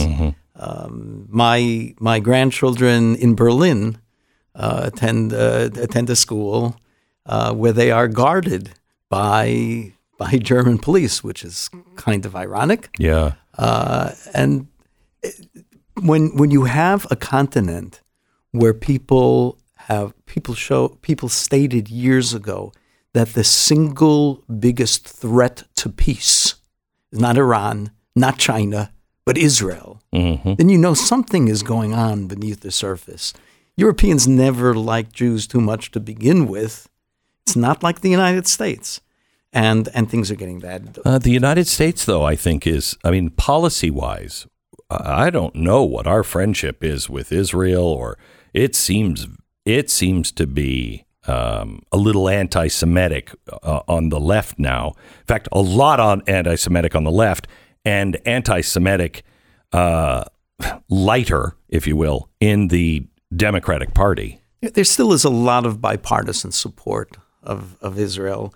Perhaps uh, the, the threat to that is that so many young people are listening not to anything Jewish, but to what they hear from professors on campus. Mhm. That they've uh, they've swallowed they've swallowed the whole uh, the, the whole theory out there that the that the Jews are the last colonialist power conceived in sin, and the world will not be a safe place until we get rid of it. That's crazy. It it, it is you know it is i never understood i'm going to get to those four rungs here in a second but um, it, i never understood how jewish people could live in germany with all of the things that were being done led up to just the mass slaughter and how they would always say, yeah, but it's not going to get better. It's not going to get worse than this. It's not going to get worse than this. And how so many people said, look, I'm a patriot of this country. They're not going to do that to me. I never understood it until recently because some of the same things are being said about Christians and people who vote differently. They're saying crazy things, but you're like, yeah, but that will never happen here. And there's this disconnect. Uh, there, there's just like this. I don't know where the bridge is, but there's a bridge somewhere to where that becomes real And I don't know what the last signs are. I don't know what it is that makes you go, you know, I don't think I should be here. do, you, do you know what I'm saying? Absolutely. Can you help me with that? Well, of course, there's a human uh, reticence to believe that their their whole world and everything that they that they stood for could fall apart. So you you avoid even listening to news that works in that direction. Right. But uh, I I don't know how many more years Jews have in America, how many years Americans have in America. That is that is terribly frightening. Okay, we're gonna he's gonna compare and show us where we are and where Europe is, the rest of the world, on the ladder of anti-Semitism, and it is pretty shocking. We'll go there in just a minute. Stand by. The Glenn Beck Program. Having to deal with aches and pains all the time is well, no way to run a railroad, as my grandfather would have said.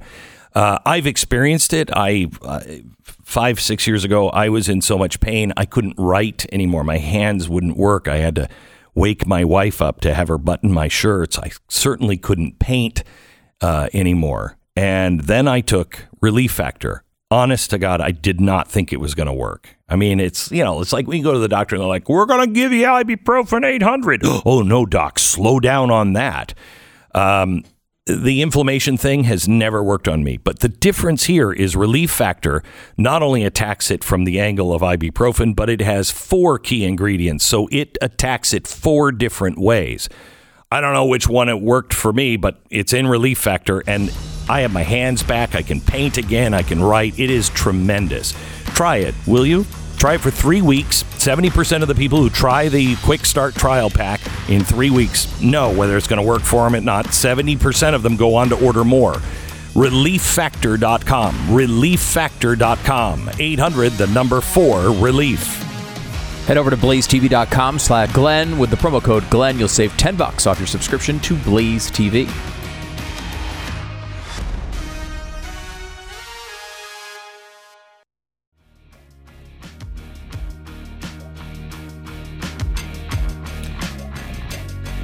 So Stu and I were just uh, having a chat here um off, you know, off air. We were uh, talking to a, a guy who truly changed my life. Uh, he's the director of Interfaith Affairs at the Simon Wiesenthal Center. Uh, he, he is also the founding editor of Cross Currents. He's Rabbi Yitzchok uh, Adlerstein. And uh, I just said to Stu a minute ago that for the first time in my life, I feel like America is a force for darkness or evil. I, I just think we are knowingly on the wrong side in so many ways. And that scares me because God's protection leaves us, but also because so many people are duped. There's a lot of people that just don't. I mean, I've read enough history. And if you read enough history, you can see it's like reading the Bible. You're like you read the Bible and you're like, "What? 3 pages ago you guys learned this lesson. What happened?" Hmm. it is it's that. It's you somehow or another we forget and we make exactly the same mistakes. I want to talk to you about the Abrahamic Accords, but first, can you give me the the rungs, the anti-Semitic rungs? Sure. This is something that we observed starting a number of years ago that the anti Semitism of the left was progressing in a, in a given direction. Anti Semitism on the right, we sort of know how to deal with. They- It's they pretty are- obvious. They come in brown they- shirts. right, and they are marginal. They're never Yeah. going to attract the majority of Americans. They, they're not going to have a recreation of of, of Hitler's Yeah. uh, brown shirts in Right. in the U.S. The left isn't is a, is a different matter. It started. The first rung was we are going to boycott the settlements, not Israel, mind you. Israel's a democratic state and has a lot of support, so we can't get away with that. So it's just settlements. And that became popular with mainline Christian churches who have now dwindled to about 36 people collectively. um, but, but, you know, they're a historic force, and especially on campus. The second rung was well, of course, it's the settlements, which is the real problem there, ignoring about 100 years of history in, the, mm-hmm. in the region, including mm-hmm. attempts to drive Israel into the sea before there were any settlements. right. But now we have to talk about boycotting Israel in general because Israel supports the settlements. Now, we're still talking about Israel and we're talking about Zionist expansionism and, and things like that, or whatever they can get to stick to the wall. And um, some churches got into that, even doing things like changing the liturgy to make it clear that all biblical references to Israel have nothing to do with the modern state, which, of course, Did they actually three do that? denominations actually did that. Really? Yes. That's what they did in Nazi Germany. Well, different, different, different motives, Yeah. but um, wow. The third rung, and a lot of people are still are still there. Um, you know, that's what Ben and Jerry's Yeah. was. They ostensibly they said pull out of the settlements, knowing that you can't pull out of the settlements without pulling out of all of Israel. So effectively, they were boycotting And all of. Israel. And Right. Right, Yeah. and then the, the third rung, things get even scarier because then the assumption is we're not talking about Israel anymore, but the assumption now is that Zionists are fair target no matter where they are. People started coming after Hillels on campus. Hillels are a pro Zionist group, although usually pretty left wing and always open to consider both sides Right. of the argument. They weren't a rah rah rightist group. But Zionists became uh, a fair target, all Zionists.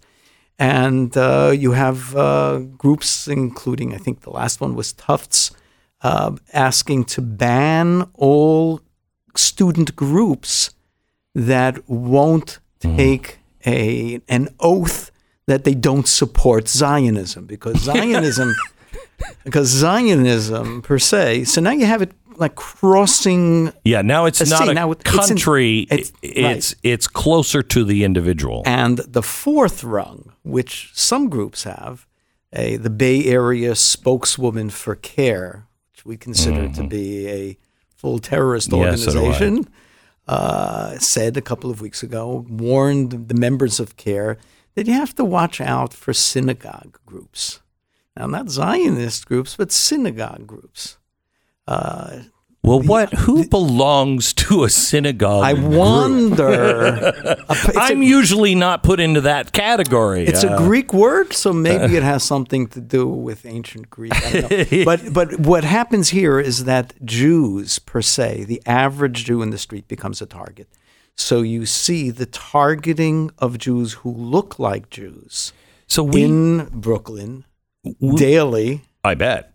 Uh, we are seeing this cross a lot of lines. And the same thing has happened in the past where first it was, oh, you're a conservative, you're a Republican, oh, you were a voter for Donald Trump. Uh, to oh, you're a person that won't support this, this, and this, and it is directly targeting the person. The person. The person. That's when it really And- gets and scary. the, the assumption, contrary to everything that America stood for yeah. for 200 Yeah, years, I know. that you don't deal with group identities, but you consider the person as a person, that now, at least in terms of Jews, pushed by groups on the left and by Nation of Islam and Farrakhan, which who has done a lot of harm in inner city black communities, and Karl Marx. you know, and Karl Marx. Karl Marx is uh, his his philosophies. I mean, socialism doesn't usually lead to. I mean, you can be socialist and not anti-Semitic, but uh, when you're Karl Marx socialism, when you are aiming for uh, pitting groups against each other, it's almost always. I think I'm going to have to anti- disagree with you because Karl Marx didn't talk about actively pitting them. He said the forces of history would do that, and it was inevitable, and they would they Hmm. would conflict with each other. But here you have people who are prodding young Americans, Right. Americans on campus, and and urging them to think with groupthink and reject certain people and certain identities, especially starting with Jews. So we were, I thought, headed in the right direction, um, making progress like I've never seen in my life. I mean, the Abrahamic Accords were literally, I thought, a miracle. Never thought I'd see that in my life. You were part of that, weren't you? You worked for like 10 years on those accords. Correct. And it was Trump that was the last piece that, that put it over the top? Trump was the last piece that put it over the top. It was the support of a lot of people in in the, the Emirates and in uh, Right. in, in Bahrain. Bahrain, um, which has its critics, nonetheless had a history of over 100 years of genuine religious tolerance. They have a street in the capital in which you can find a Catholic church, a Protestant church, a Hindu temple, and a mosque Wow. on the same street. And this is not since the Abraham Accords. This was something that they used to capitalize on in creating the Abraham Accords. Hmm. And and people in the region discovered, you know, United States under Obama did not prove to be such a reliable ally. Hmm. Things are changing. Iran is this big specter that is looking for domination and going to turn this thing into a Shiite Sunni war. And if there's anything that they hate worse than Jews, it's the other side yeah, in that. I know. Um, so what what it led to is people who had naturally gotten along to a, to a large extent and wasn't perfect, but anti-Semitism in the in the Islamic world was not, except at certain times, was not anywhere as intense as it was in Europe. And people did get along in those regions, and and and they were tired of the Palestinians, Yeah. kind of crying to the world about we're the most oppressed people out there. We got other things to worry about. We're going to worry about about Iran, and we have to think of a new a, a new collaboration here in the Middle East. So is it still holding together? It is holding together beautifully. What happens when Saudi Arabia turns east and Iran toward uh, points north and east, or Moscow and China? Yeah, that uh, you know, there's no there's no predicting where that'll lead to, but I can tell you that one thing that's very going to be very hard to change. The Abraham Accords led immediately to the opening of doors of two peoples to each other. So now it's not so uncommon to find uh, Muslim visitors to Israel who are accepted and treated warmly in the in the streets of. Israel, Is it vice true versa. That, is it true that one of the big players, a state player, went undercover to Israel? somebody who had been working on it on behalf of the uh, government in Bahrain decided, with the permission of the uh, the hires up, that he wanted to see Israel for himself. This is about five years ago. It was before the Abraham Accords. But I, at one point, I was doing a draft for the king on what became called the Bahrain Declaration. And together with our mutual friend Johnny Moore, we were working on the first draft. He's a good man. And uh, this person told us, surprised us, and he told us that he had recently come from Israel. He said, I only had time to visit two cities.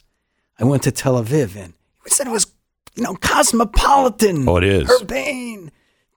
It's New York. And then he said, and then I went to Jerusalem, and my heart felt, and I said, oh, I'm going to have to Mhm. defend my city. It's, you know, not the, Yeah. right? It's But the bef- religious part. Before I could get the words out, he said, You know, Tel Aviv I just found to be another concrete jungle. Yes. He said, In Jerusalem, he's a practicing Muslim, in Jerusalem, I could feel the presence of God walking in the street. I am telling you that is true. The first time it the Temple Mount actually is like a a pulsar where that you can feel it. When you get anywhere in Israel, at least I can, you can feel it. You know why everything happens uh, around Israel. It's almost like the world spins with Jerusalem as the uh, center, the North Pole, if you will, because it, it is God's seat, it, and you feel it when you get there. It's amazing. And and the Jewish version on, on that always was that my house will be a house of prayer for all the nations. Yeah. This was the Jewish dream. It wasn't to convert Yeah, the, the rest of the world, neither by the sword nor by persuasion to Judaism. It was to convert the world to a to a belief uh, in the one God and incorporating His presence in our lives at all times. And the, the place where you can feel the potential for that is Jerusalem. And it doesn't matter if you're Jewish No. or you're Christian or you're Muslim. Yeah, you can feel it. You can feel it. Rabbi, thank you so much. Thank you. God bless you. Uh, director of the Interfaith Affairs at the Simon Wiesenthal Center, uh, the founding editor of Cross Currents, uh, and you can find that at cross-currents.com. Mortgage rates have jumped a bit, but they're still incredibly competitive right now. You need to take advantage of them before they're gone, and that's as easy as a 10-minute call to American Financing. They're America's home for home loans, and they're in it for you, not the bank. Please let them give you a free mortgage review and see what your options are. You could be getting rid of debt and saving money left and right.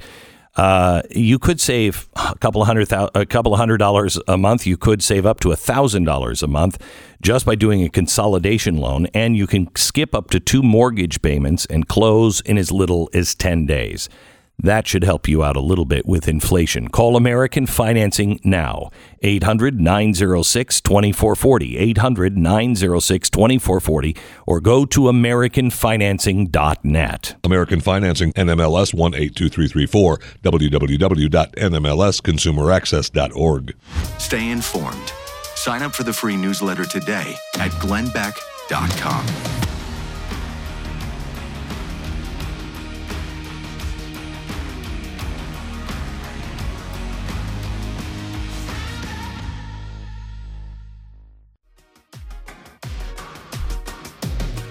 I find his uh, visit to America, uh, the timing of it, uh, to be interesting, at least for me personally. Um, he is uh, he's a, a very wise and kind, kind man, uh, and remarkable. And I love the fact, you know, this. I, I've been saying this to a few friends of mine. It doesn't matter the religion. Uh, I mean, use mine. The the the the people who claim to be on God's side who are like, I can't stand with that guy. Can't stand with that guy. It's a weird stance. Yeah. It's a weird stance to take as uh, right now. yeah, As- especially right now. Yeah. I mean, hey, do you believe in God? Yeah. Is he a loving God? Yeah. Mm, I'm in. He's, is he telling you to run planes into buildings? No? No? Okay, good. I think we're on the Yeah. same page then. He, he he likes individual rights, right? He's not for the collective whole thing. Yeah, good. Good. I'm I'm good. We'll argue about the rest of it later. Yeah, and look, I mean, I, uh, he's the nicest guy in the world, uh, as as you as you note. Um, and I, and I can understand you come on Glenn Beck's program and, and you start bashing Karl Marx. Um, you know, you're going to have some people on the left think you're some ideologue, and that's Mhm. probably not ideal for reach, reaching out. Do but you- I think this is my opinion. Karl Marx was an anti-Semite. He was. He was. let, let me give you a couple classics here. Okay. The From Jew- Karl Marx? Yes, this is Okay. some some Karl Marx flashbacks Marx, okay, here. all right. The Jew has emancipated himself in a Jewish manner, not only because he's acquired financial power, but also because through him, and also from part of him, money has become a world power. And the practical Jewish spirit has become the practical spirit of Christian nations. The Jews have emancipated themselves insofar that Christians have become Jews. It goes on to talk about uh, uh, let's see if I can.